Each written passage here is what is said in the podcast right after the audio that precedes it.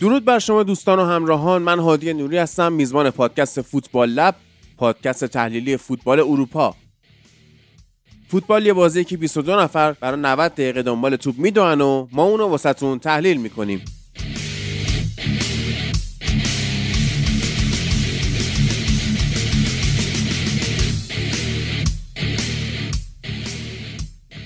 تو عز من تشا و تو ذل من تشا. تو عز من تشا تو نقابا برداشته میشه. خب فرید درود بر تو. از علت باخت ایران به قطر برامون بگو. درود به تو و محمد و همه کسی که میشنون. حالا من یه ذره شرایطم بده عذرخواهی می‌کنم اگه یه صدای اضافه اومد و اینا. سریعا می‌خوام توی هر چقدر که سریعتر بشه جملاتمو ببندم و دیگه از حضورتون مرخص بشم. بفهم. الان ایران باخته و ما هر چی که نگفتیم برای اینکه احترام بذاریم به شرایط تیم ملی گذاشتیم الان که دیگه حذف شدن حالا یا قهرمان هم می‌شدن ما آخر مسابقات قرار بود نقدشون کنیم و حالا حذف شدن. من کاری با حذف شدن ندارم. تمام نقدهایی که به تیم ملی بود و خیلی سریع هر چیزی که نوشتم و تو ذهنم دارم و میگم و خب نظر من ممکنه اشتباه باشه صرفا نظر من. از اول که شروع کنیم خب یک می‌رسیم به بدنسازی. ما الان که آخر مسابقات متوجه شدیم که یکی در میون تو مسابقات خوب و بد بودیم. بازی اول خوب بودیم بازی دوم با هنگ کنگ بد بودیم. بازی سوم خوب بودیم بازی با سوریه بد بودیم بازی با ژاپن خوب بودیم و بازی با قطر بد بودیم.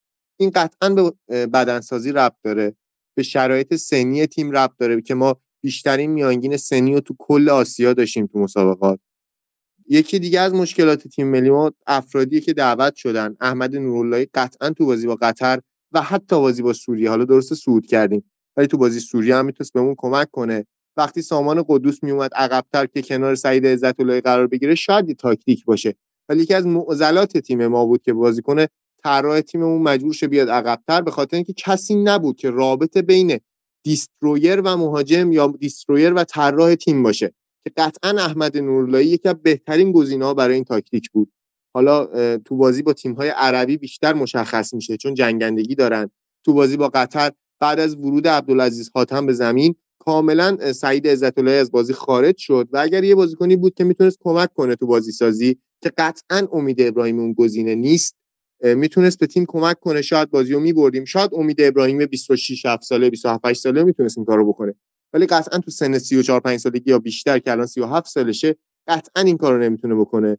یکی دیگه از ایراداتمون اینه که نامنظم بازی کردن تیممون. یه جاهایی به نفعمون شد و یه جاهایی به ضررمون. الان که حذف شدیم می‌تونیم بهش به عنوان یک ایراد نگاه کنیم. احسان حاج صفی من می‌دونم که همه ما الان مشخصا می‌دونیم که احسان حاج صفی و امید ابراهیمی نباید تو این بازی فیکس می‌شدن. به خاطر شرایط تیم قطر. و خب یکی از دلایلش این بود که invert کردن تو بازی با قطری که وینگر داره بازی می‌کنه قطعا کار اشتباهیه. یعنی ما می‌دونیم که قطر یکی از نقاط قوتش میشه وینگرهاش اکرم عفیف. و خب با توجه به که تیم حریف داره سه دفاعه بازی می‌کنه و wing back هم داره خیلی کار اشتباهی بود که ما بخوایم invert کنیم و بیایم سمت وسط زمین. این یکی از نقاط ضعف دیگه تیممونه. و خب من خیلی سریع دارم میگم هر کدوم اینا کلی بحث داره. یکی دیگه از نقاط ضعف ما اینه که کلا یک بازیکن پست ده داشتیم که تازه سامان قدوس تو تیم برندفورد به عنوان پست ده بازی نمی‌کنه. صرفا به دلیل کلاس بازی خوبی که داره به عنوان پست ده می‌تونه تو تیم ما نقش آفرینی کنه یا کمک تیممون بشه. ولی ما پست ده یا بازیکن طراح نداریم. یکی دیگه از ایرادات تیممونه که مهدی تارمی که باز هم یک مهاجم نوح درسته و قطعا تو این سنی که الان داره وینگر خوبی نیست به عنوان اینکه یک بازیکن کلاس بالا محسوب میشه اووردیمش عقبتر. تو کل مسابقات کاری فقط به بازی با قطر ندارم. برای اینکه با هوش با مهارت و تاکتیکی که توی اروپا به کسب کرده از طراحیش استفاده کنیم که خب می‌تونست خوب باشه و الان که حذف شدیم می‌تونه یکی نقاط ضعفمون باشه. قطعا مهدی تارمی نمی‌تونه بازیکن طراح تیم باشه. می‌تونه تمام کننده خوبی باشه. ما می‌دونیم که مهدی تارمی گلای زیادی زده. شاید پاس گلای زیادی هم داده باشه. ولی تو آسیا به ما نشون داد که نمی‌تونه به اندازه کافی طراحی داشته باشه. تو بازی با قطر یکی دیگه از نقاط ضعفمون این بود که ما اومدیم با سامان قدوس و علیرضا جهانبخش دو تا بازیکن پست ده. مثل بازی با ژاپن شروع کردیم. اما بعد از اینکه دقیقه سه متاسفانه گل زدیم من میگم متاسفانه گل زدیم. چرا متاسفانه؟ چون وقتی ما گل زدیم دیگه رفتیم تو این تاکتیک که بخوایم بزنیم زیرش بخوایم با راحت ترین راه بازی سازی یعنی از عقب بزنیم زیرش مهدی تاریم و سر آزمون فرار کنن و حالا از ده تا موقعیت یه دونه موقعیت توپ از دفاع رد شه یا خوب ضربه سر نزنن و مهاجمان ما بتونن بازی سازی کنن بتونن همونجا دو نفره کارو در بیارن که خب نشد. یعنی قطر به راحتی با تعویض دفاع با آوردن بازیکنهای با تجربه تو خط دفاعی مثل بوالام خوخی کاملا این تاکتیک خونسا کرد. حالا اصلا بگو دفاعشون مصوم شد. بالاخره یه سری دفاع رو عوض کردن و اون دفاعی که اومدن کاملا رو هوا برتر بودن. و ما باید از دقیقه ده میفهمیدیم که بالاخره باید یه پلن بی وجود داشته باشه. حتما نباید وقتی جلویی به این معنی باشه که آقا تیم من برتره تیم من پلن ایش جواب داده. نه ممکنه شما یکی جلو باشی و ببینی که من اون موقعیتی که گل کردم شانسی بوده و موقعیت هایی که دیگه ای که دارم می‌سازم جواب نمیده. یعنی پلن ای هم جواب نمیده. دلیل نمیشه چون یکی جلو هم پس همین روش رو ادامه بدم.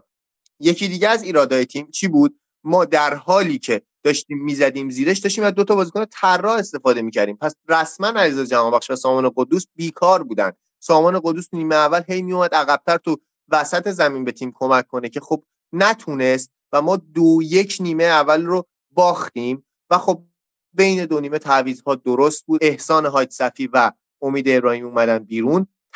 ها درست بود. اما باز هم شیوه بازی ما عوض نشد و باز هم متاسفانه باز هم متاسفانه ما گل زدیم. که این باعث شد چون دو دو شد و احساس کردیم که ما با همین بزن زیرش می‌تونیم سومی رو بزنیم رو همین تاکتیک بمونیم. اگه بخوام منصف باشم انصافا وقتی دو دو شد من هم احساس کردم که ما با همین روش گل سوم می‌زنیم. اما خب قطعا سرمایه تیم ملی باید اما بیشتر بدونه و باید اما بهتر بفهمی که آقا نه نیازه که تغییر ایجاد کنیم. من به شخص قبول می‌کنم که بعد از اینکه ما دو دو کردیم احساس کردم که آره ما با همین تاکتیک می‌تونیم ببریم. ولی اگر تو سرمایه تیم ملی قطعا من بیشتر می‌فهمی و تو می‌دونستی که آقا این راه جواب نمیده 45 دقیقه نیمه اول هم جواب نداده و اگر ما گل سوم بخوریم چه داستانی اتفاق میفته که کاش اگر قرار بود گل سوم بخوریم دیر نمیخوردیم. یکی از دیگه از مشکلات تیم ما یا بدشانسی که اینجا وجود داشت این بود که ما گل سوم رو دقیقه 80 به بعد خوردیم و دیگه اون موقع خیلی سخت بود تغییر تاکتیک دادن. هرچند که قطعا اووردن رضا اسدی و شهریار مغانلو دقیقه 91 به درد تیم نمی‌خوره. اگر تو می‌خواستی همون تاکتیک بزن زیرش رو هم ادامه بدی دقیقه 81 که گل خوریم دقیقه 82 اینا رو میآوردی تو. حتی اگر جواب نمی‌داد می‌شد این یک روشی یک reactive بازی کرده نسبت به اتفاقی که افتاده. یک reaction دادن به این اتفاقی که افتاده. اینکه تو تا دقیقه 91 نگه داشتی و هیچ کار خاصی نکردی یکی دیگه از مشکلات بازی ما بود. کلا ما تو بازی با تیم هایی که از جلو پرسمون کردن مشکل داشتیم و باورمون نمی‌شد که قطر بتونه این کارو بکنه که کاملا این کارو کرد. درست قطر یک تیم عربی محسوب میشه اما مربی الان و مربی قبلیشون که آی سانچز باشه کاملا مدرنتر از یک مربی عربی رفتار می‌کنه و کاملا ما رو آنالیز کرده بودن. یکی دیگه از مشکلات ما اینه که اصلا تیم های عربی رو خوب آنالیز نکردیم. ما فقط ژاپن رو تو ذهنمون گنده کردیم و وقتی ژاپن رو بردیم دیگه به دنبال چیزی نبودیم. حقیقتا تعویز نکردن بازی با ژاپن دلیلش این بود که ما مطمئن بودیم که همین بازی بازیکن‌ها برای اون بازی در می آوردن و باشه من قبول می‌کنم که در آوردن. اما همون جوری که میگم عوض کردن بازیکن‌ها تو بازی با سوریه به نفعمون شد که تو بازی با ژاپن بازیکن‌های تازه نفسی داشته باشیم عوض نکردن بازیکن‌ها تو بازی با ژاپن باعث شد که تو بازی با قطر به مشکل بخوریم.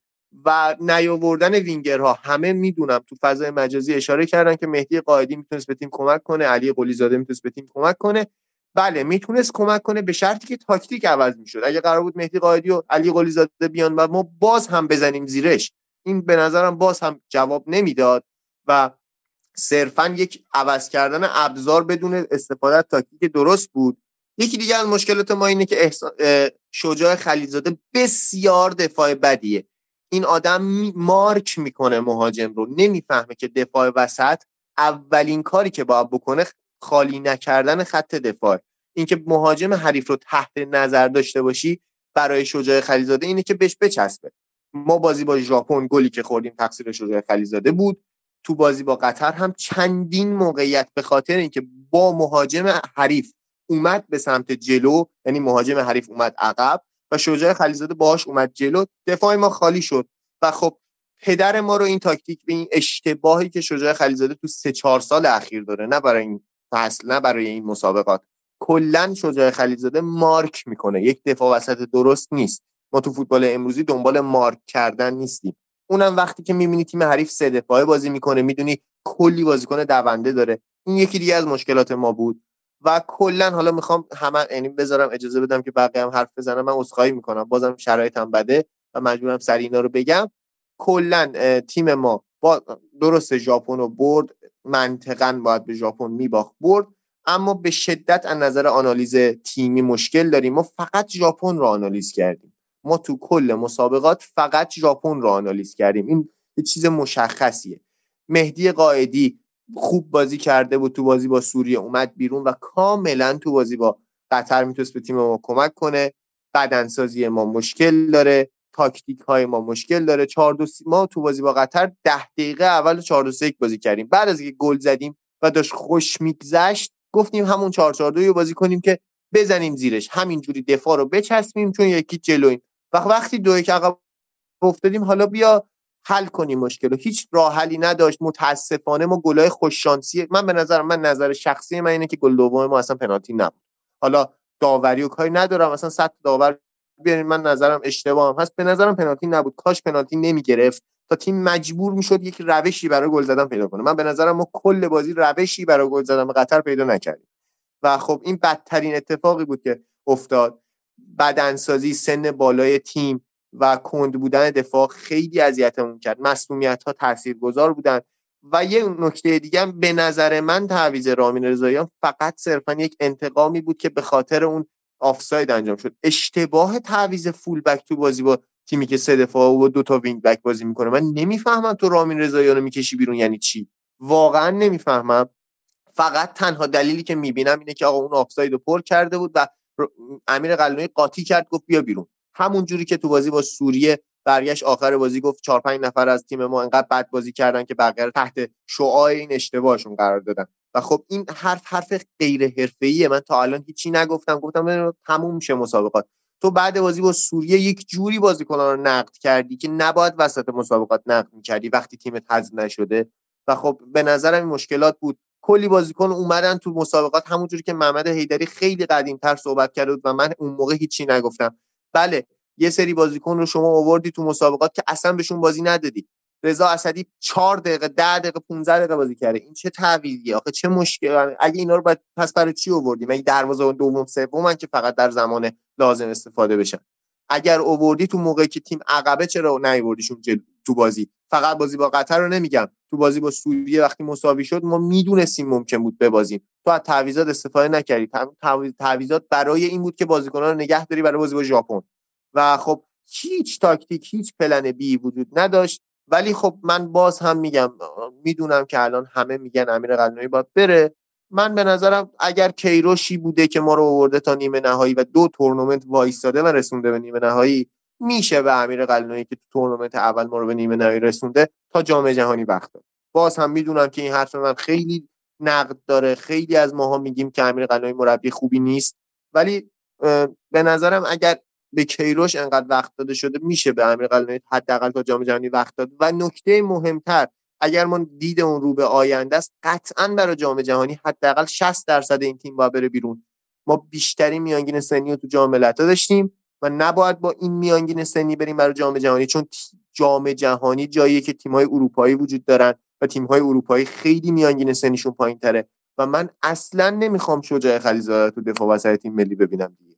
واقعا اذیت شدم از شجاع خلیزاده واقعا اذیت شدم تو این بازی از احسان های صفی. واقعا اذیت شدم از حتی سعید عزت اللهی بازیکن خوبیه ولی بازیکن پست شیشیه که فقط می‌تونه تو اون فضا قرار بگیره. یه عبدالعزیز حاتم آوردن تو و فقط با یه عبدالعزیز حاتمی که بازیکن نرمال بوده قدیم خیلی بازیکن خوبی بود ولی الان نیست. کاملا سعید عزت اللهی از بازی رفت بیرون و هیچ تاکتیکی وجود نداره هیچ آنالیزی وجود نداره که بعد از ورود عبدالعزیز حاتم یه تاکتیکی پیدا کنن یک بازیکن رو تغییر بدن که بتونن سعید عزت از اون فضا خارج کنن. کاملا ما انتقال توپ رو از دست داده بودیم از اول بازی و خب صرفا تلاش کردیم با تجربه برنده بشیم و خب اینجوری نیست فوتبال این شکلی نیست. درسته که تورنمنته اما یک جایی باید بدونی که چجوری تغییر ایجاد کنی و قطعا آیه امیر قلعه‌ای این تغییر رو نمی‌دونست و خب الان که تیم حذف شده خیلی نقد وارده. من عذرخواهی می‌کنم من همینجا حرفمو تمام می‌کنم خدافزی می‌کنم. با توجه که شرایطم بعد قول میدم که سه چهار روز دیگه برمیگردم و ادامه میدم. همینجور پیش هادی میشینم و همه رو با هم صحبت می‌کنیم. مرسی فرید. آره منم می‌خواستم چند تا سوال بپرسم ازت ولی خب دیگه بیخیالش میشم و بگو بگو بگو بگو. اوکی. نه سوال نه اون... نه اوکیه. من این سوالا رو از بچه های دیگه هم از محمد هیدری و از ایلیا می‌تونم بپرسم. بحثات خیلی کامل و جامع بود. دمت کم و بیشتر از این وقت رو نمی‌گیرم. برو به زندگیت برس. حالا ایشالله که در روزهای آینده بیشتر با هم صحبت می‌کنیم. بعد از اینکه حرفای فرید تموم شد بریم سراغ این که ببینیم محمد هیدری توی قسمت قبلی نه قبلیش که حضور داشت و یه مقدار انتقاد کرده بود و گفته بود که ما قطعا به ژاپن میبازیم. خیلی از طرف شما دوستان کامنت منفی خورد. به قول این دوستان جدید بچه های نسل بعدی نسل بعد از ما کلی هیت دریافت کرد و به حال خیلی ها هستن که روی تیمشون تعصب دارن. فرقی نمی‌کنه تیم ملی باشگاهی هرچی و وقتی که انتقادی بشنون خب قطعا به هم میریزن و ممکنه هر نظری بدن. و خب اشکالی نداره به حال نظر دیگه. همینطوری که محمد آزاده که نظر فوتبالی خودشو بگه شما هم آزادید که ریاکشن خودتون رو داشته باشید و هر کسی نظری داره به حال. محمد درود بر تو. اول به نظر خودت چرا اون حجمه ها علیهت اومد و بعد صحبتاتو بکن. درود بر تو هادی جان و ایلیا و حالا فریدی هم که دیگه نیست و تمام شنوندگان عزیز پادکست فوتبال لب. والا حالا انتقاد قابل قبول صد درصد. هیچ فردی کامل نیست و من که اصلا حتی شاید فرد هم نباشم ولی مشکل من با فوشه. یعنی واقعا چرا باید تو بیای تیوی من فوش بدی بعد بلاک کنی بری؟ حالا یکم اگه با هم ما انسان گونه رفتار بکنیم به کسی و به چیزی بر نمی‌خوره. و خب انتقادات که درست بود. آقا من یه حرف اشتباهی زدم. من تحلیلم این بود که ما از نظر تاکتیکی قراره به ژاپن ببازیم. چرا؟ چون ما قطعا گل اول رو می‌خوریم و بعد از گل اول خوردن ما احتمالا روی میاریم به بازی بکش زیرش از عقب تا جلو و ژاپن برنامه داره برای این بکش زیرش. اما خب ژاپن برنامه نداشت. ما کشیدیم زیر ژاپن دوباره هی دفاعش رو high line نگه میداشت. که high line نگه داشته اشتباه نیست. اما باید ابزارش رو داشته باشی. کاری که مثلا قطر هم انجام داد این بود که ابزارش رو داشت و اون طعمه رو گذاشت که ایران هی بکشه زیر توپ. تا برسه پشت دفاع قطر. ولی خب ژاپن با ایتاکورا این کار رو نتونست بکنه. و خب ژاپن باخت به ایران. ایران بازی رو از نظر تاکتیکی برد. و حالا دقیقه آخر هم دیدیم که روی ارسالهای بلند و هم تاکتیک قدیمی آقای قلنویی به گل رسید ایران. و بعد بازی هم چند چیزی که می‌شد گفت این بود که تبریک بگی به کادر فنی که انقدر خوب آنالیز کرده بود ژاپن رو. و هرچند من هنوز هم معتقدم موریاسو بیشتر نقش داشته کادر فنی ایران در شکست ژاپن و دیگه حالا گذشت. یعنی ژاپن باخت انتقادها نوشته شد در کامنت ها و اینها. اتفاقا خیلی هم خوبه که شما انتقاد بکنید از هر فردی. انتقاد بجا که انتقاد بجایی هم بود. من حرفم اشتباه بود که ایران صد درصد میبازه و همیشه باید یه شانسی قائل بود برای تیم های دیگه. اما خب من هم گفتم اپیزود قبلی به خاطر حال شرایطی بود نتونستم توی اپیزود بعد از بازی با ژاپن حاضر باشم. اما حرفایی رو من می‌خواستم بزنم توی زمان آخرین بازی ایران که حالا گفتم یا قهرمان بشه یا نایب قهرمان بشه حالا چه اصلا از قطر هم ببازه.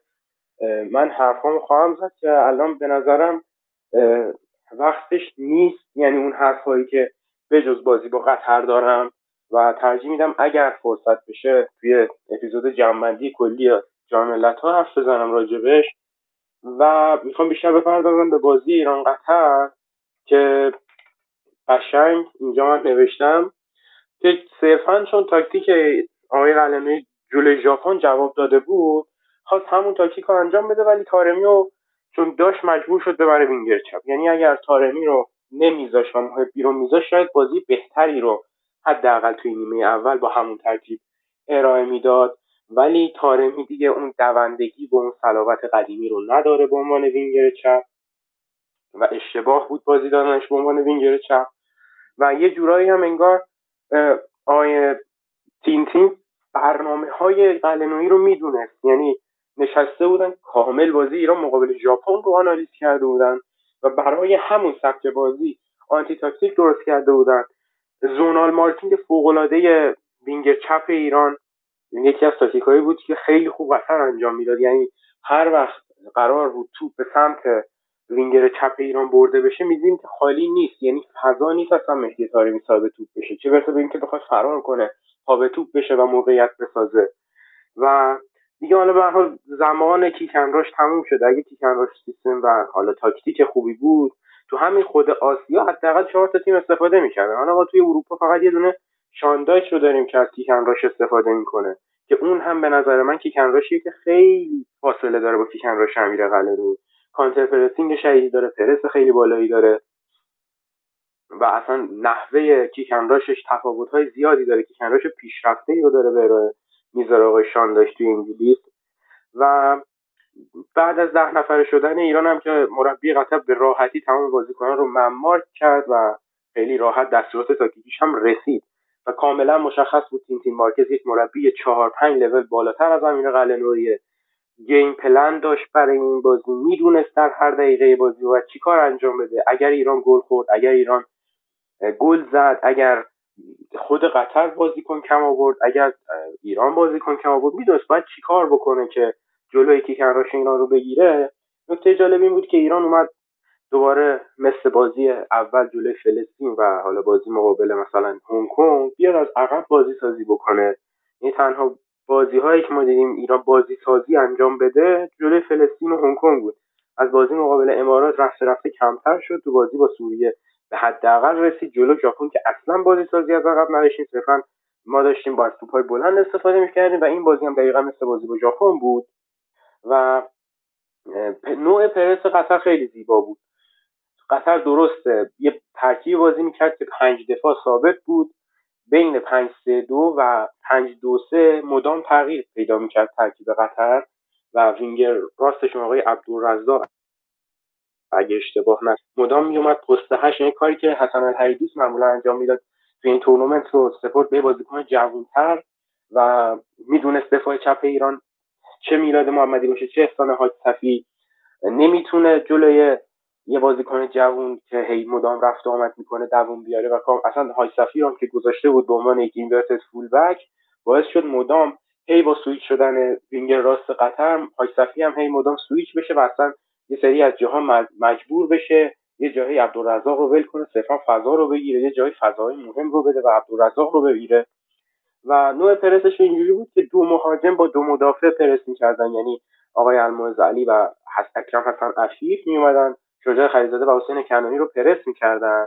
تاکتیک کلی ایران توی دو بازی اول هم به این شکل بود که یکی از هافک دفاعی که اونجا حالا سامان قدوس بود یا حالا سعید عزت اللهی و اینجا سعید عزت اللهی در کنار امید ابراهیمی بازی می‌کرد یکیشون میومد جلوی این دو نفر بازی می‌کرد و اون یکی می‌رفت کنارتر بازی می‌کرد. به عنوان یک دبل پیوت که این دو نفر این دو دفاع رو پرس می‌کردن با تمام محتاط بودن یعنی پرسشون پرس خیلی اگریسیوی نبود. اما می‌دونستن چجوری راه های پاس رو برای ایران ببندن و بدون اطلاق کردن انرژی توپ رو از ایران بگیرن. یکی از هافک های دفاعی قطر میومد اون هافکی که وسط وای میستاد که حالا اکثرا هم امید ابراهیمی بود رو پرس می‌کرد و اون یکی هافکی کنارتر می‌رفت. خیلی ساده زیر شادو پرس اون یکی مهاجم گیر می‌کرد. حالا چه دابل پیوت ایران می‌رفت سمت چپ زیر شادو پرس المنزلی گیر می‌کرد. چه می‌رفت این و سمت اکرم حسن عفیف زیر شادو پرس اون گیر می‌کرد. و مربیای ما خوشبختانه انقدر سطح دانششون بالاست و اون هوش تاکتیکی که من میگم امیر قلعه‌نویی نداره انقدر بالاست که یک کار ساده برای عبور از خط فشار دو نفره ایجاد خط بازی سازی سه نفر است. حالا یا با استفاده از بکتیری توسط یک فول بک که ما این امکان رو نداشتیم چون احسان های و رامین رضاییان که هیچی نمی‌تونه بیاد قطعا سه دفاعه بازی کنه برای بازی سازی. احسان های هم که مجبور بود با عبدالرزاق حرکت بکنه و اینورت می‌شد. یک کار دیگه اینه که یکی از هافک دفاعی تو بره بین دو تا دفاعات قرار بگیره که این رو هم ما نمیدیم چون سعید عزت اللهی نمی‌تونه این کار رو انجام بده و امید ابراهیمی هم یک تصمیم اشتباه بود برای بازی توی این بازی. و نتونست اون کار رو انجام بده. و ایران نیمه اول کامل زیر این فشار و این پرس مونده بود و یه جوری اینا مماک کرده بودن گزینه های پاس علیرضا بیرانوند چون فشارشون اینجوری بود که یا شجاع تو میفرستاد پس با پرس قطع می‌کردن یا توپو میفرستاد بیرانوند بیرانوند بلند بزنه برای مهدی طارمی یا علیرضا جهانبخش. توپای بلند بیرانوند هم که نرسید اصلا. یعنی اصلا خودش بیرانوند مستقیم می‌زد تو اوت.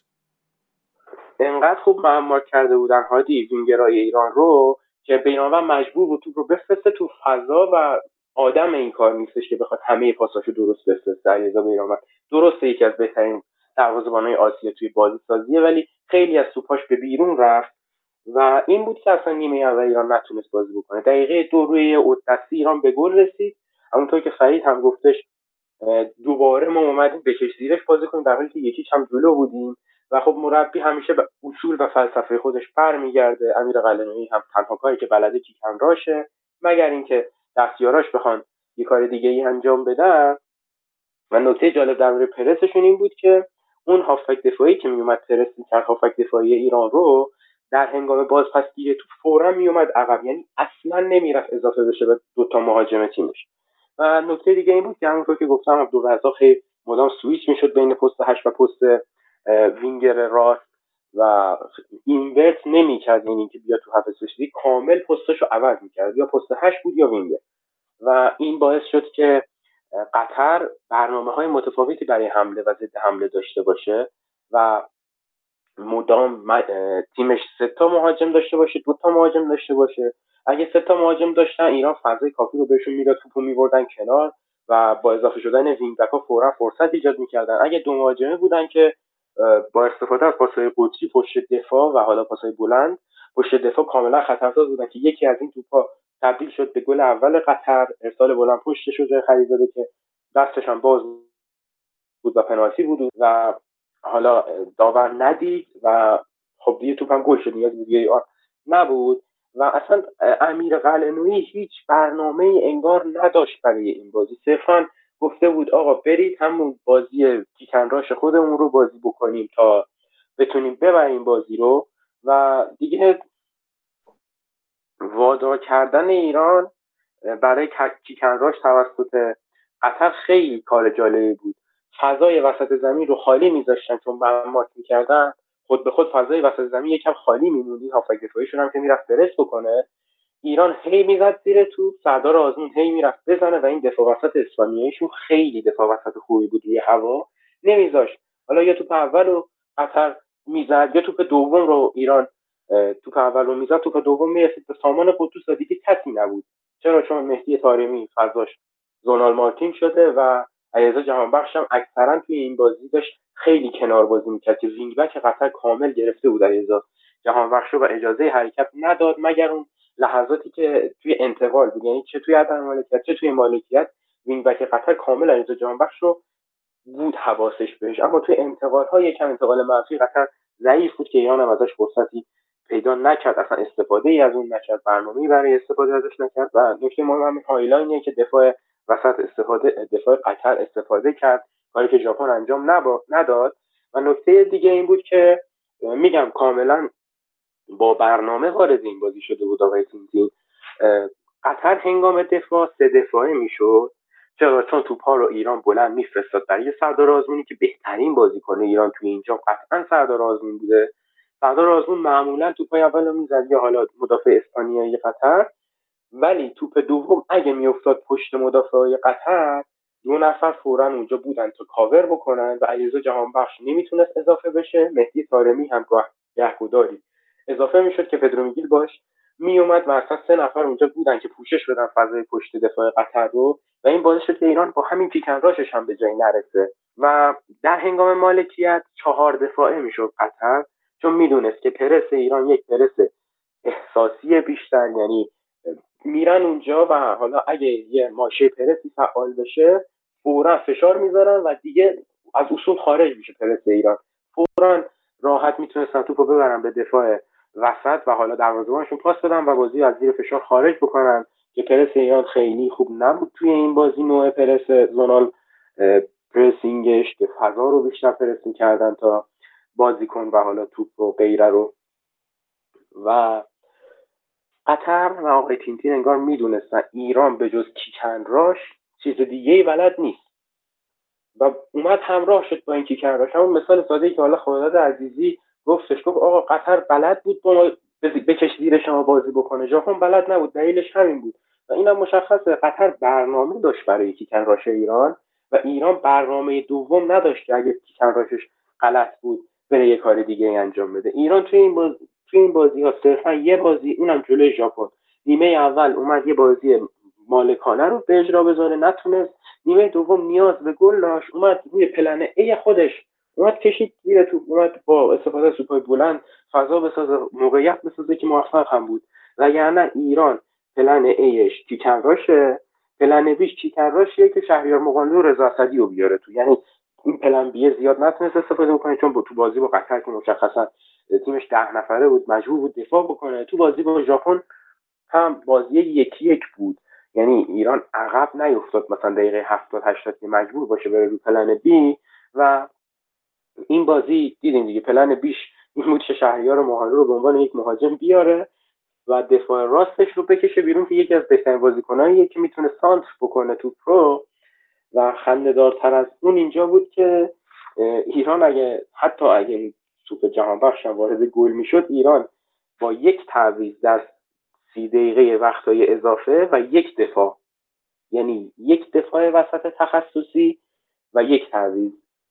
و یک دفاع چپ که میلاد محمدی باشه مجبور بود کل 120 دقیقه رو بازی بکنه که قطعا حتی اگه بازی به وقت اضافه می‌رفت این بار دیگه ایران نمی‌تونست مقاومت بکنه جلوی تیم قطر.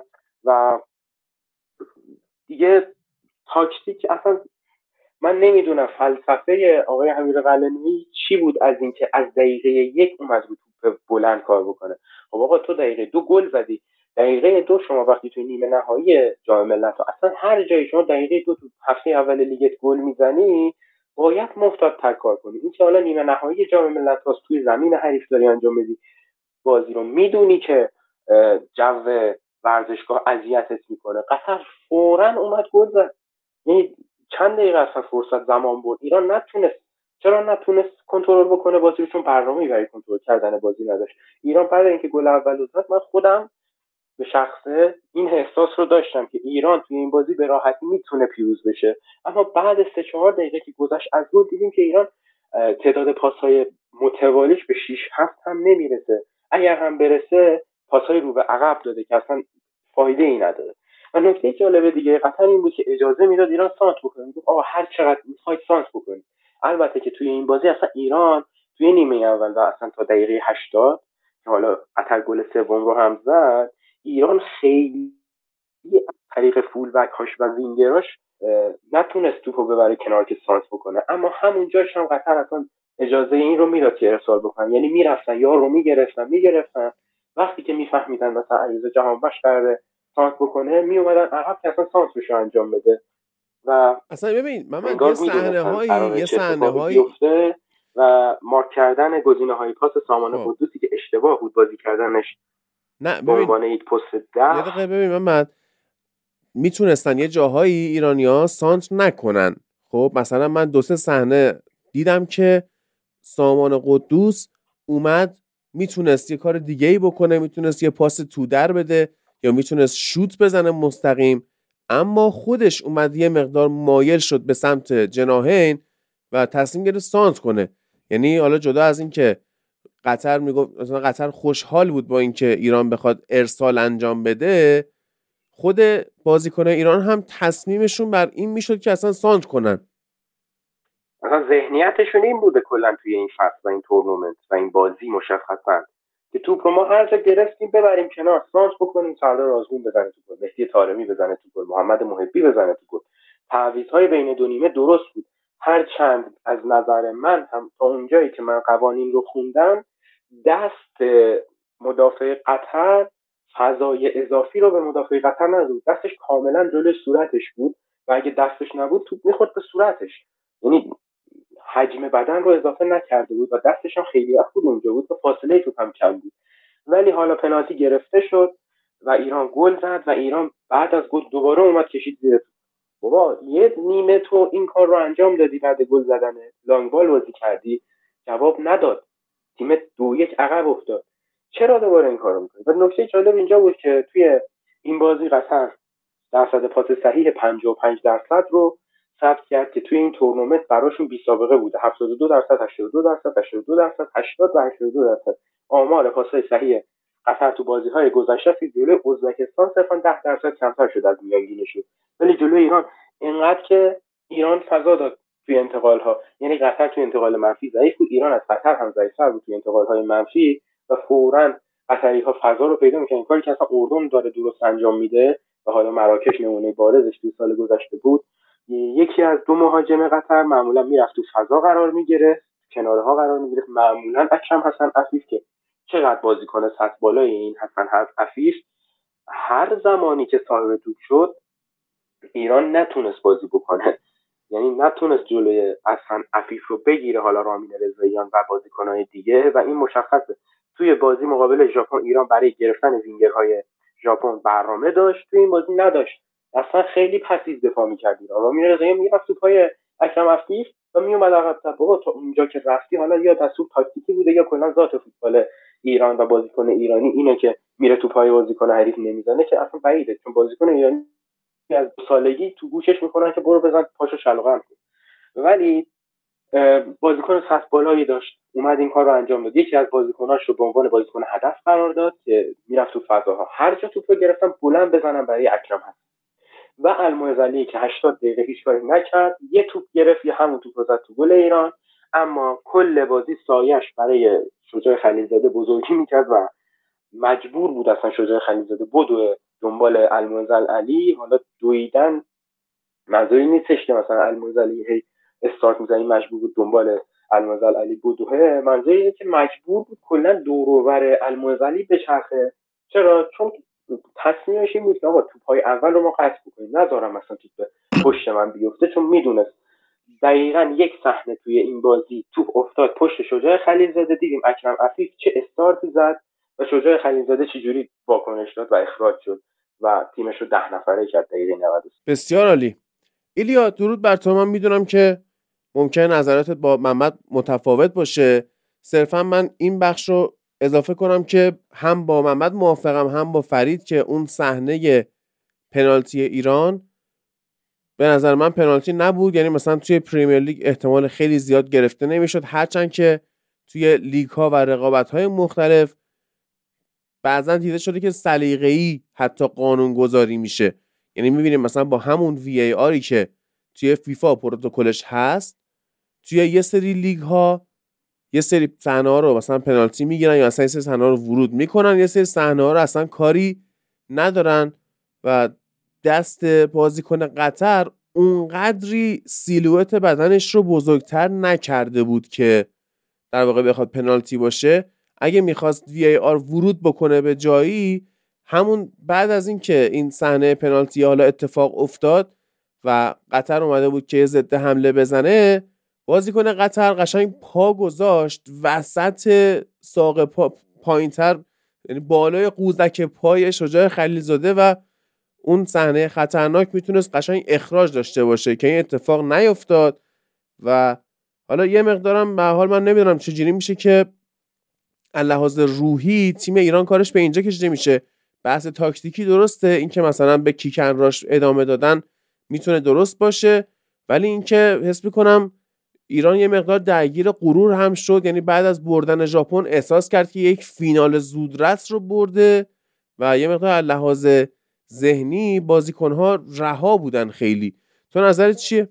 علاوه بر اون هادی بازی اردن که خب. اردن کره رو برد. دیگه همه منتظر این بودن که اصلا اردن رو ایران بره فینال بزنه تمام بشه قهرمان. آره دیگه. یعنی این ذهنیت از پیش قهرمانی با برد اردن جلوی کره بیشتر شد. یعنی ما اگه کره می اومد فینال شاید یه نوع بیش... بهتر یکم بازی می‌کردیم.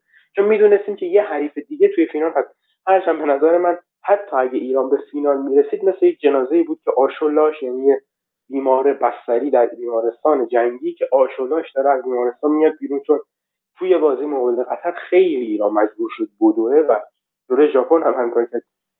اتفاقی که جلوی کره رو گرفت دیگه. یعنی شما درست نمی‌خوای بخوری به ژاپن ولی اومدی این طرف جدول دو تا بازی فشرده و سخت. 120 دقیقه بازی کردی جلوی اردن. دیگه تیمت نتونست تو انتقالای منفی واکنش خوبی نشون خیلی خوب. درود بر تو محمد هادی و تمام شنوندگان فوتبال لب.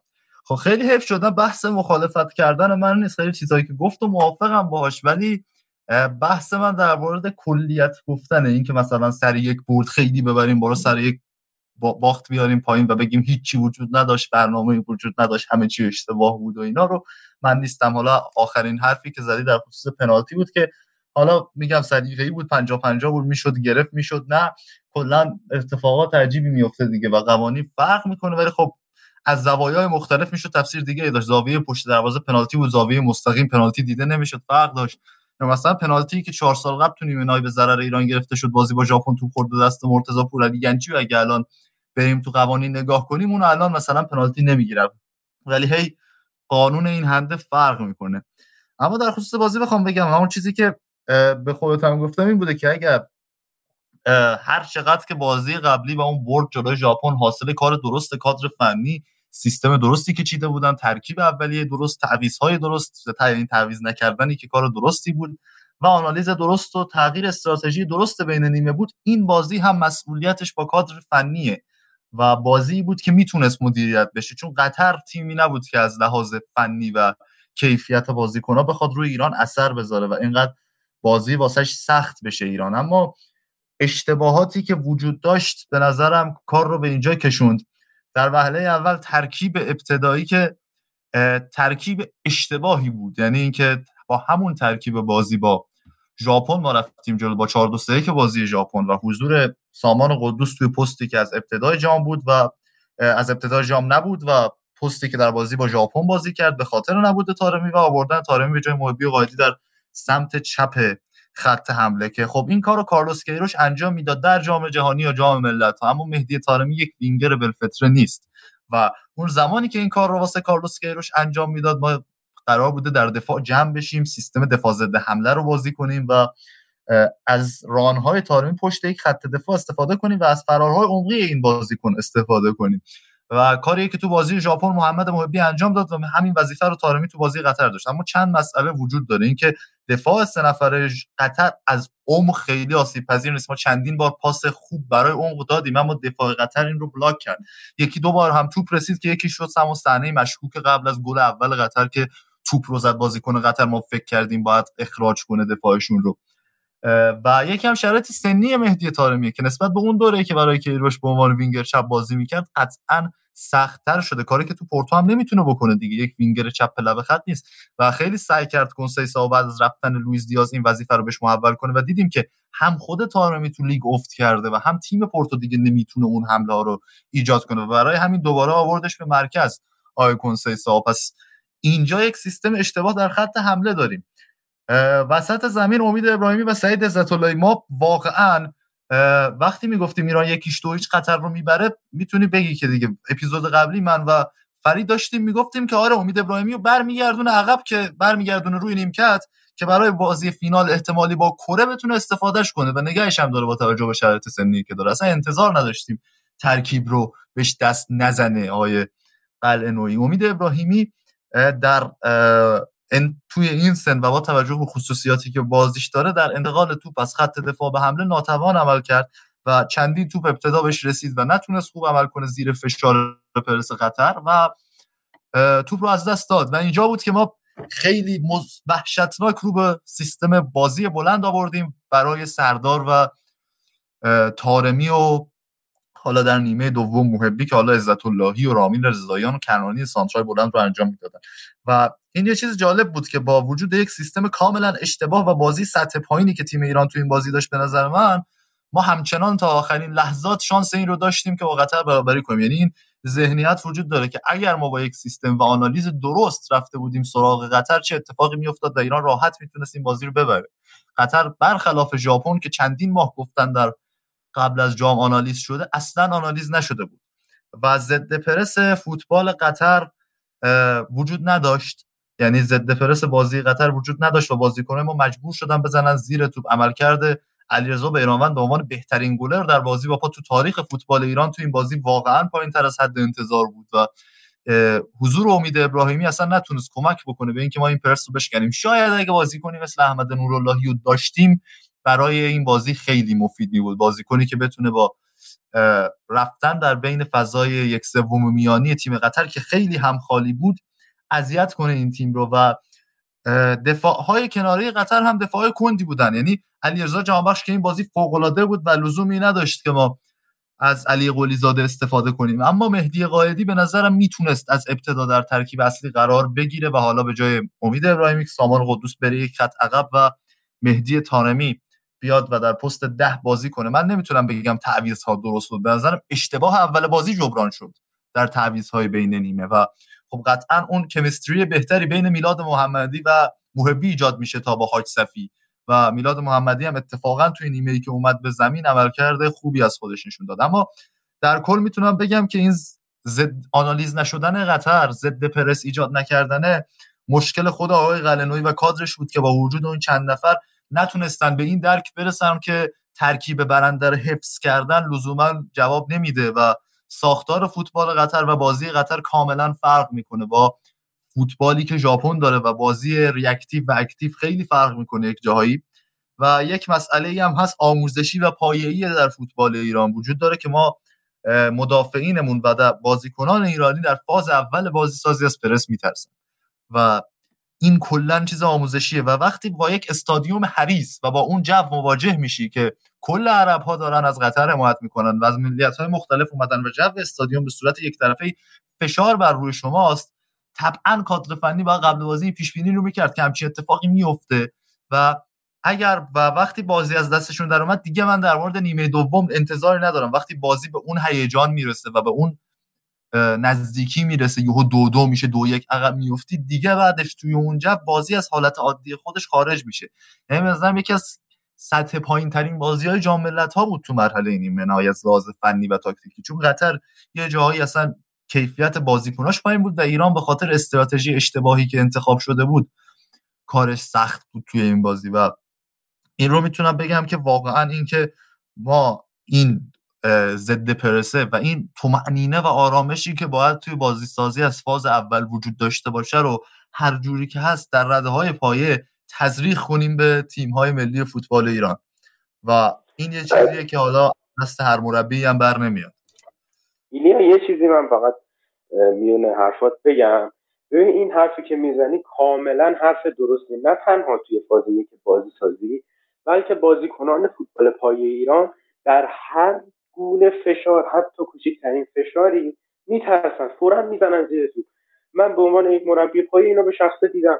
من زمانی که اومدم توی این تیم که الان هستم خیلی فرصت نداشتم. یعنی من دو هفته سر تمرین بودم و مسابقات شروع شده بود. این کاملا مشهود بود. می اومدیم مثلا میگم توپ می‌رسید دست دفاع ما. دفاع وسط یه پاس می‌داد به دفاع کناریش.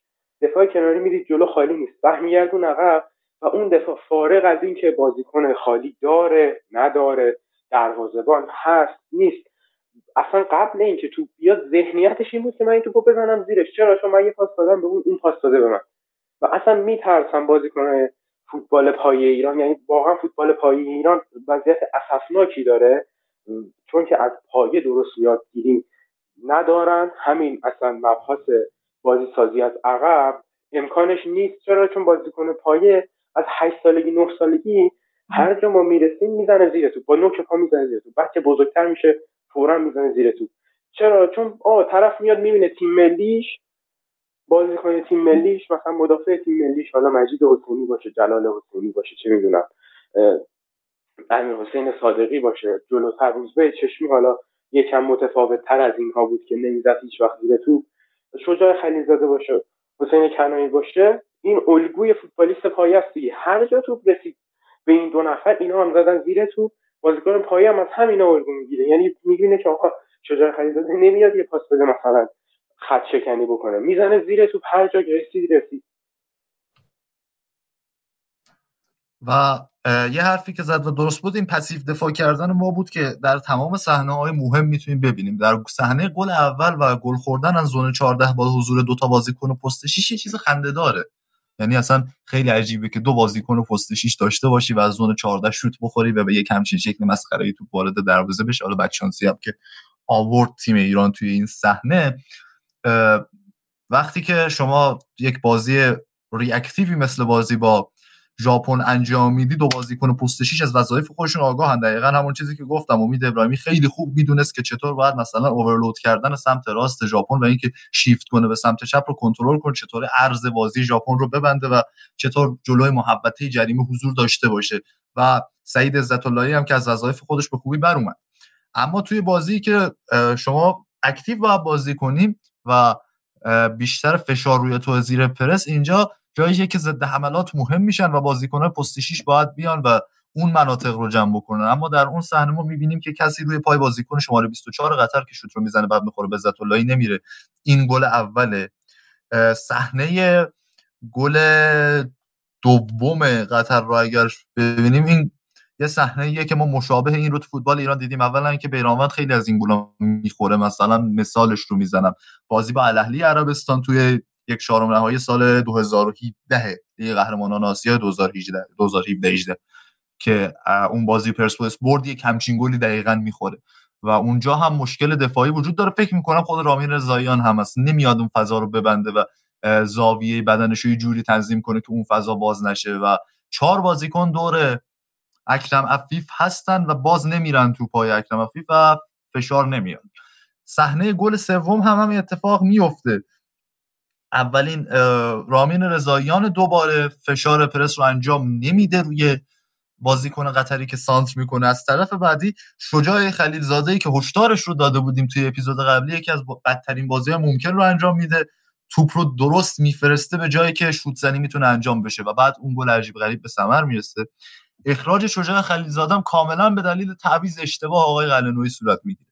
یعنی اگر ایران یک دری به تخته می‌خورد اون تیر جهان بخش ضربه رضا اسدی هم گل می‌شد کار ما به خاطر تعویض اشتباه قلنوی سخت بود در وقت های اضافه. چرا؟ چون رامین رضاییان اومده بود بیرون. حالا خیلی اومدن این گیره رو دادن که اگر رامین رضاییان که بازی ساز اصلی تو سانتر هاست رو میاری بیرون چطوری می‌خوای توپ بریزی برای مقابل اینا؟ من میگم مثلا ما نتونستیم فرصت در کنار زمین و لب خط در فلنک ها ایجاد کنیم برای بازیکنهای کناریمون که بخوان سانتر کنن ما ارسال های مستقیم داشتیم و ارسالمون خیلی تبدیل به موقعیت نمی‌شد مگر اینکه بره سراغ توپ سوم و ضربه سر اول در محوطه برسه به بازیکن ایران و اینا. و یک چیزی که وجود داره اینه که اینجا میکشتش بیرون و میاره رو 3 5 2 با حضور میلاد محمدی محمد حسین کنانی و شجاع خلیلزاده در خط دفاعی. این 3 5 2 رو که آورد خب کل سیستم قطر و بازی سازی سریع قطر مبنی بر اینه که توپ رو سمت چپ با پشت خط دفاع رامین رضاییان برسونه به اکرم افیف اینجا شما رامین رضاییان رو می‌کشی بیرون خب پشتش خالی میمونه و اون صحنه رخ میده که شجاع خلیلزاده اخراج میشه. یعنی دقیقا میای جایی که نقطه قوت قطر هست بازیکن دفاعیت رو می‌کشی بیرون. این تعویض برای من عجیب بود. شاید حالا می‌خواست با شلوغ کردن محوطه جریمه به نتیجه برسه و شاید هم به نتیجه می‌رسید ولی به نظرم تعویض تعویض خوبی نبود و شجاع خلیزاده هم نشون داد که هیچ وقت نمی‌تونه یک بازیکن با کلاس باشه که تو لحظات حساس بهش اطمینان پیدا کنی. شاید به خاطر ضعف هایی که داره شاید به خاطر شخصیتش هر چیزی و اینکه مثلا سال هاست این یاد نگرفته که نه بلد نیست پاس خط شکن بده و اگر می‌خواد از یک سوم دفاعی خودشون یه پاس مثلا طولی خیلی مهم بده توپ رو میده به حریف. یعنی این مشکل رو از زمانی که من مثل کرمان بازی اینو می‌دیدم یادم داره و همچنان داره اصرار می‌کنه به اینکه پاس خط چکن بده. و نمی‌دونم هیچ مربی نبوده که توی این سالها به این بگه که تو بلد نیستی این نو پاس رو بدی و نده. اما شجاع خلیلزاده همچنان این پاس رو میده و خیلی عجیبه در کل. به نظرم هر چقدر که ایران بردش جلو ژاپن بر اساس کار کادر فنی بود. این روند سینوسیش تو این جام هم حفظ شد و خب به هر حال ما یکی دو تا بازی خوب داشتیم. یه نیمه خیلی خوب جلوی امارات داشتیم یه بازی خیلی خوب جلوی ژاپن داشتیم. اما در کل می‌تونیم بگیم که این ساختار دفاعی تیم که از انصاف نگذریم. وقتی صادق محرمیش ربات میده وقتی قبل از مسابقات مرتضی پورعلی گنجی مصدوم میشه وقتی حین مسابقات هم مجید حسینی مصدوم میشه کار سخت میشه برای تیم. یعنی اینکه این ساختار دفاعی رو صرفا مشکل کادر فنی در نظر بگیریم حرف درستی نیست. چون این ترکیب دفاعی که تو بازی دیروز مثلا دیدیم ترکیب دفاعی اصلی ما نبود. پورعلی گنجی قطعا فیکس بازی می‌کرد اگر مصدوم نمی‌شد تو اون تورنمنت اردن و قطعا هم با توجه به چیزهایی که از امیر قلعه‌نویی دیدیم و ایده هاش توی یک همچین بازی از صادق محرمی استفاده می‌کرد که جلوی اکرم عفیف رو بگیره. اما به هر حال ما از تورنمنت های قبلی که حداقل در آسیا از لحاظ دفاعی عملکرد فوق العاده داشتیم و ساختار دفاعیمون خوب بوده بعد از رفتن کارلوس کیروش به یک جای رسیدیم که نمی‌تونیم این ساختار دفاعی رو درست کنیم. حتی با اومدن خودش برای جام جهانی 2022 یعنی ما دوره قبلی تا بازی نیمه نهایی گل نخورده بودیم و بازی ژاپن حالا با اتفاقات سه تا گل می‌خوریم. اینجا هفت گل خوردیم و فقط جلو هنگ کنگ clean sheet کردیم. تو روزی که بازی بدمون بوده و می‌تونستیم اون بازی هم گل بخوریم. مشکلات دفاعی تیم ملی ایران خیلی زیاده و حالا گلایی که خوردیم رو نگاه کنیم می‌بینی با بازی دو سال قبل ایران کره که دو هیچ تو سئول با اسکوچیش باختیم هم نگاه می‌کنیم می‌بینی فرقی نکرده. یعنی مشکلات دفاعی تیم ایران همونه. یعنی گلی که ما از اکرم عفیف تو این بازی می‌خوریم عین گلیه که از سون تیم اسکوچیچ خورده. بله. ایلیا چقدر مسائل روانی رو دخیل می‌دونید توی این باخت؟ یا اصلا کلا این سلسله باخت های فوتبال ایران. حالا مسائل فنی رو که هم خودت گفتی هم محمد گفت هم قبلش فرید گفت. فکر نمی کنم مثلا چیز تاکتیکی مونده باشه که باز نکرده باشید هر ستاتون و حالا منم سعی کردم خیلی نظر ندم. ولی خب این فضای ذهنی رو من حس می کردم که اصلا یه جوریه که کاملا خودشون رو از پیش قهرمان می‌دونن بعد از بردن ژاپن. حتی تو صحبت های گزارشگرای فوتبال تو می‌تونستی اینو ببینی. یعنی مثلا بعضیا گفتن که تو تلویزیون محمد رضا احمدی شروع کرده کری خوندن و من خودم داشتم بازی رو از مثلا یه جای دیگه از آنتن نگاه می‌کردم.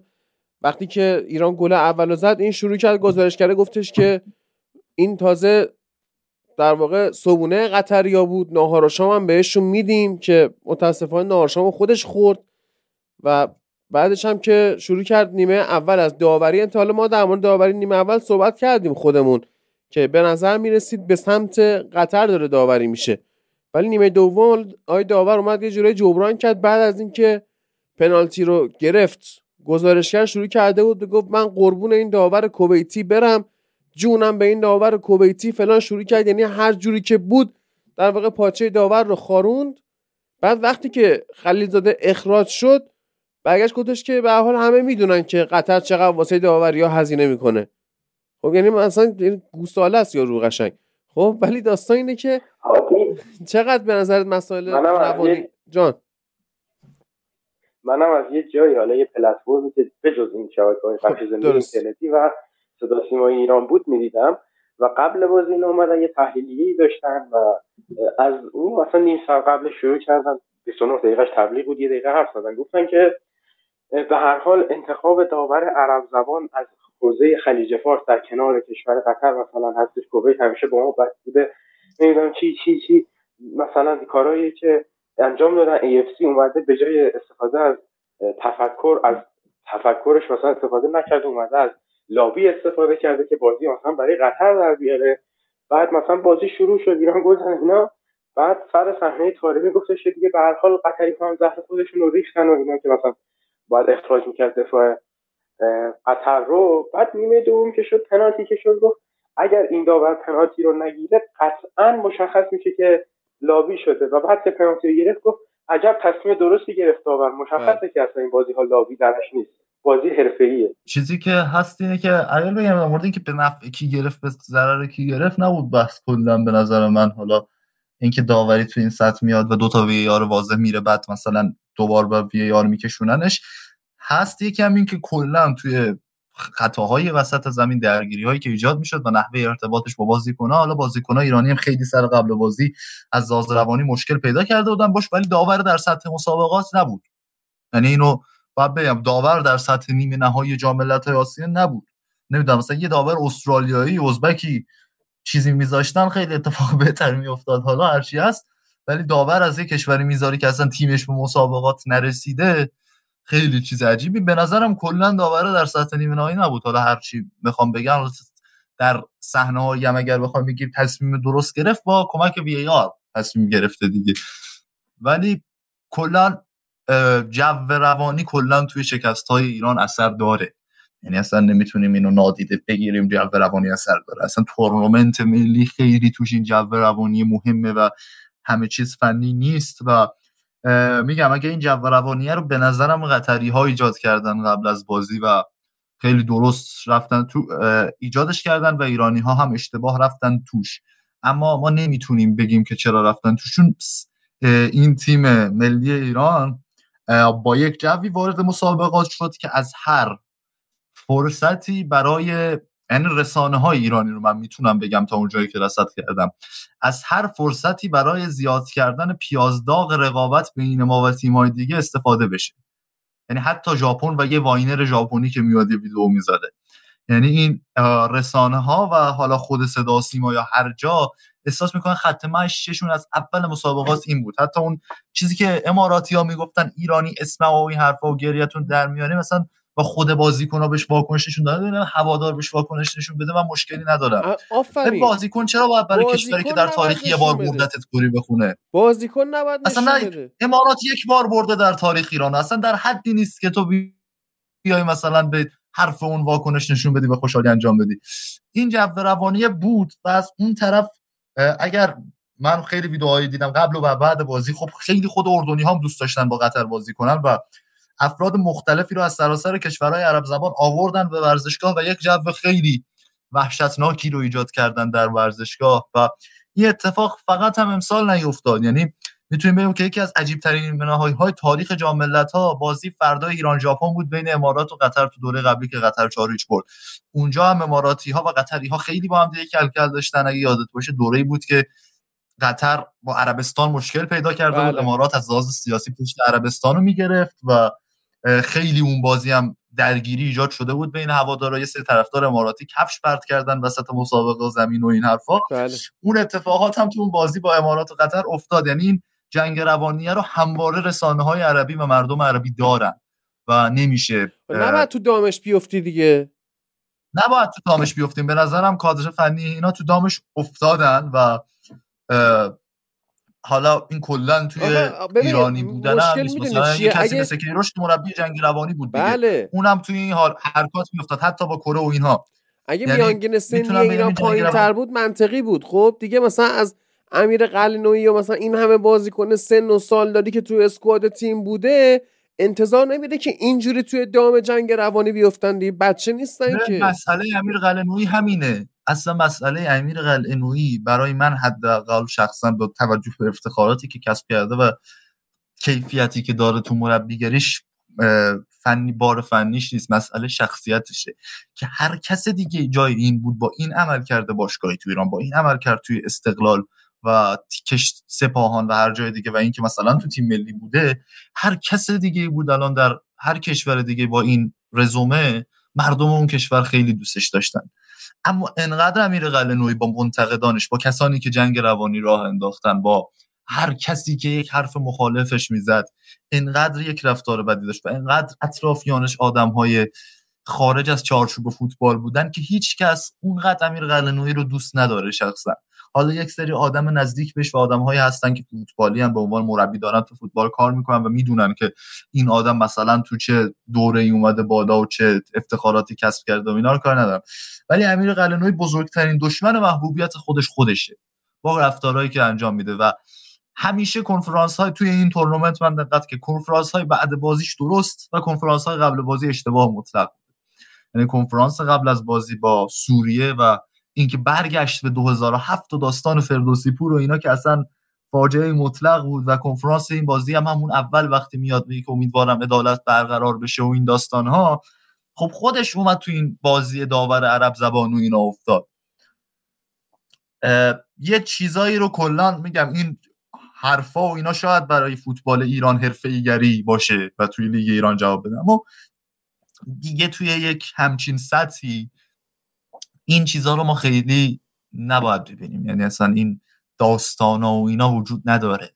قبلا هم تیمای ملی یک همچین چیزایی داشتن توی سطح جام جهانیش حتی. اما الان دیگه داریم به این سمت میریم که مربی ها و بازیکنان و کادر توی جام خیلی حرفی راجع به این مسائل نمی‌زنن و کلکر و کوریا و این داستانا رو می‌ذارن برای هوادارا باقی بمونه. یعنی این احترام متقابل بین تیم ها وجود داره توی فوتبال روز جهان و اگرم کلکلی است و اینا خیلی به ندرت اتفاق میفته و به نظر می جنگ روانی تاثیرگذار بود تو نتیجه که بعد گفتن که به حال توی قطر توی این بازی هزار تا بلیت فکر کنم بیشتر به طرف داره ایرانی ندادن اولی که این ماجرا درسته یا نه؟ یعنی واقعا هزار تا بعد اصلا این کار قانونی نباید ده درصد می‌دادن. یا اصلا چجوری بود داستان تورنمنتی که اصلا اینطوری باشه؟ بعد فکر می‌کنم 35 درصد بدن. نمی‌دونم چیه داستان؟ اصلا فکر اصلا باید نصف نصف بدن. اصلا اون که ربطی نداره نه آخه سی... ببین اصلا فینال چمپیونز لیگ فینال چمپیونز لیگ 35 35 30 یعنی 35 تا این تیم 35 تا اون تیم 30 درصد هم میدن به حالا مثلا توریستی بخواد بیاد یکی همینجوری بخواد بیاد مهمونی باشه فلان اینا. این چجوریه داد 5 هم همین شکلیه ولی خب. اصلا خب تو آسیا خیلی چیز داره و خب بیشتر دادن به قطریا دیگه ظرفیت هماهنگ کردن که بیشتر بدن به قطریا و این هزار تا هم هزار تا چیز بود. هزار تا هم هزار تا مثلا متمرکز بود. ایرانیا خیلی خریدن ولی خب پخش شدن تو استادیوم.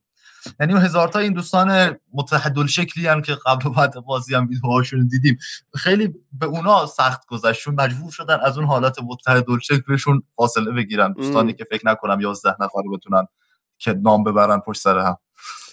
بله. من فکر کنم طبق قوانین آخرین قوانینی که یادمه 2019 هم یه همچین بحثی بود توی بازی ایران. این بود که 8 درصد توی مسابقات جام ملت‌ها مثل اینکه تیم میزبان می‌گیره یعنی کنار هم 8 درصد تیم مهمان و بقیه ما بقیه برای توریست هاست یعنی عملا فکر کنم یه 84 درصدی می‌رسه به توریست ها و نکته عجیب اصلی اینجاست معنی این نیست که این هزار نفر حالا به جای 8 درصد بزنید که 4 درصد دادن. من منظور ایرانی ها کلا حالا رسانه هایی که وارد این نبوده که ایرانی ها هزار نفر فقط را دادن تو ورزشگاه. همونطور که ایلیا هم گفت هزار نفر کنار هم بلیط دادن و قطری ها هم قاعدتا هزار نفر صحنه کنار هم بودن نشد اما چون قطر کشور میزبان بوده فورا بلیط ها رو به راحت خیلی راحت تر از ایرانی ها خریدن. حالا ایرانی هایی که از اینجا رفتن اونجا ایرانی هایی که مثلا تو قطر زندگی می‌کنن راحت تر می‌تونن قاعدتا بلیط بخرن تا یک ایرانی که با حساب هزار بار تحریم و محروم و از این چیزا میره قطر و راحت تر می‌تونه بلیت بخره. اون فردی که توی قطر داره زندگی می‌کنه و حساب مثلا بین الملل داره.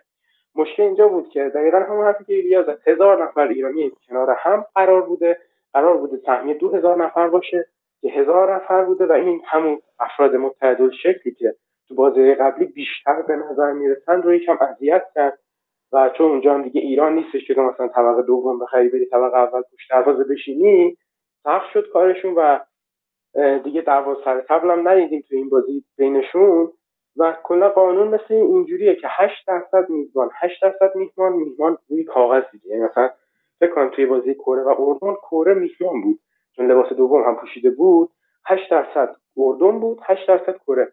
و بقیه پخش بود وسط یعنی هر کی می‌گرفت. درست.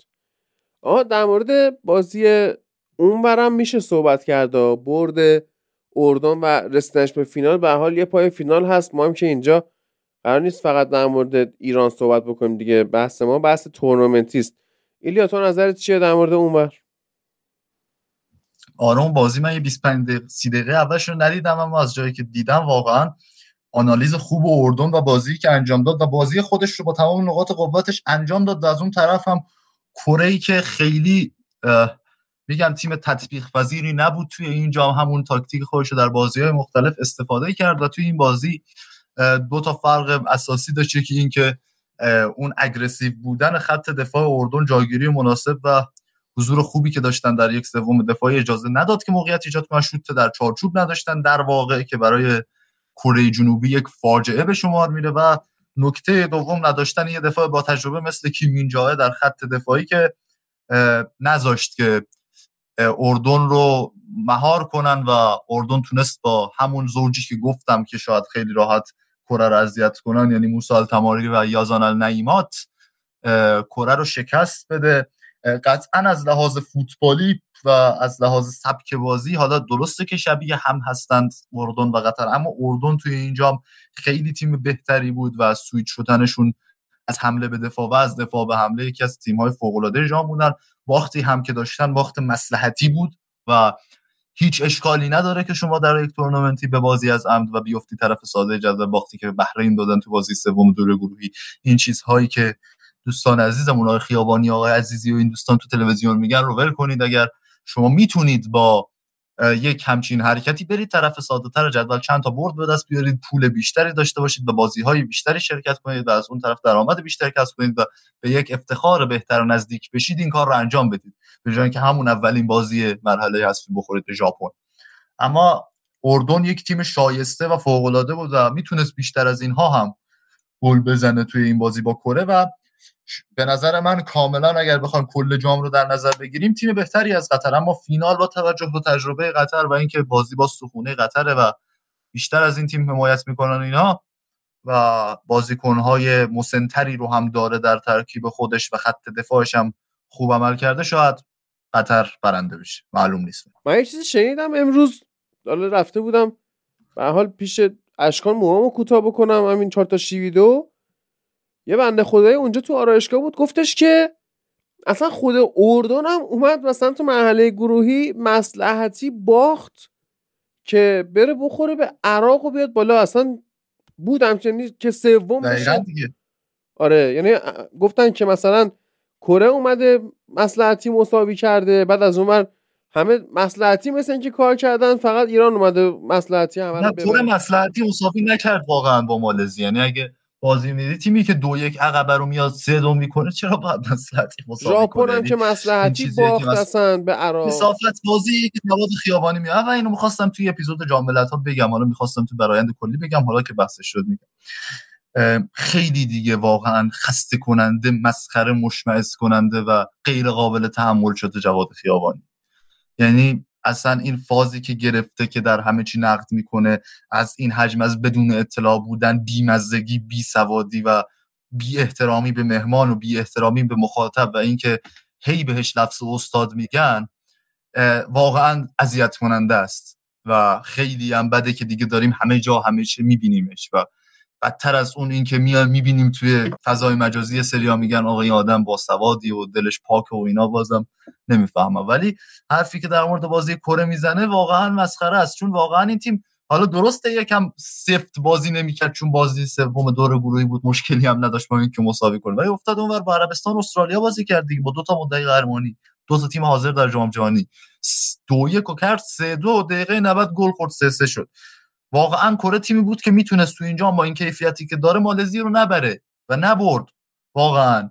اون تیمی که شما باید با نیمه دوم بازی بحرین و اردن رو نگاه کنی که اگر اردن مساوی هم می‌کرد فکر می‌کنم بله اردن مساوی هم می‌کرد صد نشین می‌شد توی اون بازی. اما باخت به بحرین که بحرین بخوره به ژاپن و خودش بره اون طرف جدول که امارات و تاجیکستان و عراق هستن. و اون بازی رو نگاه کنی بحرین که برای اینکه صعود کنه و فقط در حالی که سه امتیاز داشت خب راضی بود از بردش و اردن هم واقعا داره توپ پاس میده به هم دیگه و خیلی تلاشی نمی‌کنه برای اون تیمی که مسلحتی باخته اردنه که جواب مسلحتی باختنش هم گرفته نکره کره. و مالزی هیچ اتفاقی درش نیفته. درست. حالا بعد از بازی فینال ورژن دوم مراکش توی جام جهانی دیگه. یعنی مربی آقای حسین اموته که آوردن حالا اموت اموتا این همچین چیزایی یه پروژه مثل این که 2018 با یه سری از مربی های مراکش شروع کردن که حالا دیت پوزیشن یا حالا مرگ مالکیت فوتبال که اصلا کلا ما بیا مالکیت فوتبال رو نابود بکنیم که اصلا اصل اولش اینه که بازیکناش بودن و خب فوتبال مراکش چه بازیکنایی رو داره. آمسوفیان امرابات فلج منچستر یونایتد مثلا تنها کاری که می‌تونه مثبت انجام بده اینه که تو اینو با یک مارک بکنی بدو فقط اینجا. و حالا بازیکنان دیگه که کلا خب کشورهای آفریقایی حالا مراکش یکم بدور از اون کشورهای وسط آفریقا که خیلی فیزیکی قویان ولی خب بازم فیزیکشون خیلی قویه و اردن هم یه همچین چیز دیگه. یعنی اردن چهار چهار دو بازی می‌کنه و سویچ میشه مدام بین چهار پنج. یک خطی که یکی از این دو زوج خطرناکشون که خیلی قشنگ بازی می‌کنن و این بازیکن چپاشون خیلی بازیکن خطرناکیه و خیلی فضا دادن بهش کره ها اینا یکی از اینا میاد وینگر وای میسته و چهار پنج خطی میشن. با دوندگی بسیار بالا. یکی از مهاجما کلا از بازی خارج میشه و میره تو فضای خالی جایگیری می‌کنه و جور این یه خط فشار نداشتن رو بقیه بازیکنهای تیم می‌کشن که کاملا هم توی بازی با کره مشخص کره نیمه اول اومد با دونستن اینکه اردن نمی‌تونه مالکانه بازی بکنه و اردن قطعا خطرناک توی انتقال ها انتقال مثبت اردن خیلی قویه. که میزبان اومد از عقب بازی کرد اومد دفاع کرد و همون سه چهار تا موقعیتی که اول بازی هم اردن گرفت زمانی به وجود اومد که کره اومد حمله کرد. یعنی کره حمله کرد و روی ضد حمله شورا اردن موقعیت میساخت. توی نیمه دوم حالا نبودن که این جای خیلی سخت تمام شد براشون. نتونستن بازی سازی بکنن و دیدیم که دوست دو تا گلی هم که خوردن اتفاقا روی این توبلو دادن های دفاع وسطاشون توی بازی سازی بود و اینقدر میان توپ رو گرفتن انداختن برای بازیکن آزادشون و با برنامه ضد حمله زدن که دیگه کره دقیقه 70 80 بعد اصلا دیگه نای ادامه دادن نداشت. یعنی دیگه صادقانه بخوام بگم هر هر جای این کار که تمام می‌شد اینا راضی بودن. حتی هم دقیقه 80 دیگه اصلا دیگه حوصله که هیچی. دیگه توان این رو نداشتن که آلین بکنن و همه بخوام برن حمله بکنن. میدیم اصلا نمی‌تونست حالا یه بخشیش استراتژی و برنامه هست. کره خیلی روی ایجاد اوورلود سه نفره و حالا تشکیل مثلث توی هفت خطرناک بود توی اینجا. هیچ تیمی نتونست جلوش رو بگیره. به جز اردن. چرا؟ چون اردن اصلا نمیذاش این تیم برسه به اون کنار زمین که بخواد موقعیت خلق بکنه. به جز سه چهار باری که من تو بازی بله. و این چیزی که گفت مورد فوتبال مراکش هم بگم که آره این آقای اموتا خودش سال 2020 به قهرمانی توی مسابقات آفریقا رسیده بود با تیم ملی مراکش خب آفریقا دو تا جام ملت ها در واقع الان که و نیجریه رفتن بگم دو تا جام داره. یکی مسابقات قهرمانی آفریقا سایه کمی این افکن کاپ آف نیشنز که جام ملت‌های آفریقاست که الان برگزار میشه که حالا تا قبل از کرونا اینجوری بود که سالهای فرد این برگزار میشه سالهای زوج اون یکی دیگه که تو سالهای فرد که دو سال یه بار برگزار میشه تیم‌های اصلی شرکت می‌کنن با حضور تمام لژیونرها و در سالهای زوج بازیکنان تیم‌های داخلی فقط لیگ داخلی شرکت می‌کنن که میشه مراکش A نه مراکش تیم ملی که فرق می‌کنه با بازیکنهای لژیونر که این آقای سرمربی اردن سال 2020 مراکش و ای که بازی شامل بازیکن داخلی بود تو اون لیگ داخلی کشور آفریقا قهرمان کرد. و سه سالم سرمربی از صد قطر بوده 2012 تا 2015 یعنی درسته که یک مربی عرب هست اما مربی بی تجربه نیست و علکی و شانسی اردن رو نمیاره بالا تا فینال. حالا بعد از بازی فینال یه جنبندی هم در مورد این رقابت ها خواهیم داشت. یه سر کوچیکی هم به همین افکان خواهیم زده و ببینیم که حالا اونورم چه اتفاقاتی میفته و یه برایندی هم از اونجا بگیریم. فعلا برایندی که داشته این بوده که محمد صلاح رفته اونجا مصدوم شده. تو بازی هم نبود اینا به حال به آرسنال باختن. تیم لیورپول که توی اپیزود پریمیر لیگ که قسمت بعدی نه بعدیمون میشه چون یه لالیگا هم این وسط خواهیم داشت احتمالا. توی اون بررسی خواهیم کرد این باخت سرنوشت ساز لیورپول به آرسنال رو که به حال تنور رقابت لیگ برتر انگلیس رو بیش از پیش داغ کرد و دوباره اون کورس سه تیمه قهرمانی شکل گرفت و به حال ما هیجان بیشتری خواهیم داشت برای ادامه لیگ و واقعا حالا همینجا تا نرفتیم سراغ اون بازی توی قسمت مربوط به خودش. باید این کردیت رو به آرسنال داد که بسیار عالی بازی کرد. بچه اگه حرف دیگه ای ندارید ببندیم اپیزودو. من حرف خاصی ندارم هادی. فقط می‌خوام بگم که دیگه واقعا دوران لومپن بازی و آوردن خداداد عزیزی توی شبکه ورزش کنار مثلا جواد خیابانی گذاشتن که این که مثلا اینا با هم دعوا بکنن یکم وایرال بشه که اتفاقا وایرال هم شد. یعنی تنها چیزهایی که در سالیان اخیر توی صدا سیمای ایران وایرال شده این بوده که یه نفر با یه نفر دیگه دعوا بکنه. همون آقای جدی میفرمایین هم دقیقا یکی همچین چیزی بود. یعنی با هم داشتن دعوا می‌کردن وایرال شد این هم خدا داد هی می‌گفت آقا من کارم فوتبال خدا مثلا با خیابانی می‌گفت اسکولز و لینش میشینن بازی ایران رو می‌بینن تحلیل می‌کنن. و خدا داد می‌گفت بابا اونا مگه بیکارم بشینن بازی خب باشه تو آخه دورش نگذشته دیگه. اگه وایرال شده جوابش گرفته دیگه. دورش نگذشته. خیلی هم جواب همون دیگه. ولی خب دیگه یعنی دورش کاش تموم بشه نه اینکه گذشته کاش تموم بشه واقعا محتوای چرت و پرت توی فوتبال ایران و حالا فوتبال داخلی خارجی و غیره. درسته. آها ایلیا سوال آخری هم من بپرسم. در مورد میانگین سنی بالای تیم ایران که تو قسمت قبلی هم اشاره کردیم که حالا فرید خیلی مفصلتر توی این قسمت گفتش که اگه مثلا ما انتقادی نکردیم به خاطر این بود که ژاپن تونستن ببرن و تعویز نکردن جلوی ژاپن و خسته کردن این بازیکنها خودش تاثیر داشت به نظر با شناختی که از امیر قلنوی داری این چیکار یعنی اگه می‌تونست به نظر من این کارو می‌کرد یعنی اگه دستش می‌رسید خسرو هیدری رو هم از قبر می‌کشید بیرون و بازی می‌داد با توجه به اینکه خیلی. امیر قلنوی که دستش می‌رسید آره میلاد فخر می آورد و پاسپورت ایرانی هم می‌گرفت برای کروش استنلی. این اتفاقی که می‌تونست بیفته توی تیما ولی من توی اون اپیزود چیز میگم در مورد کل این بحث میانگین سنیه و کاری که باید بعد از جام صورت بگیره. خیلی می‌خوام صحبت کنم تو اپیزود. اگر بتونم برسم بیام اپیزود کلا ارزیابی کلی جام و کاری که بعد از این جام باید صورت بگیره و اینکه باید چطور باید این نسل رو تغییر بدیم. به هر حال سه تا تورنمنت رو پشت سر گذاشته و الان جاییه که باید تغییر نه صورت بگیره. قلنوی می‌تونه این کار رو بکنه یا نه اونجا رو بعدش می‌تونیم صحبت کنیم در مورد این. ولی قلنوی کسی هست که کلا نتیجه گرا باشه. حداقل قلنوی چندین سال اخیر این رو ثابت کرده. بله. بسیار عالی. مرسی بچه ها خسته نباشید. با این خبر هیجان انگیز. وقتش این قسمت رو تموم کنیم.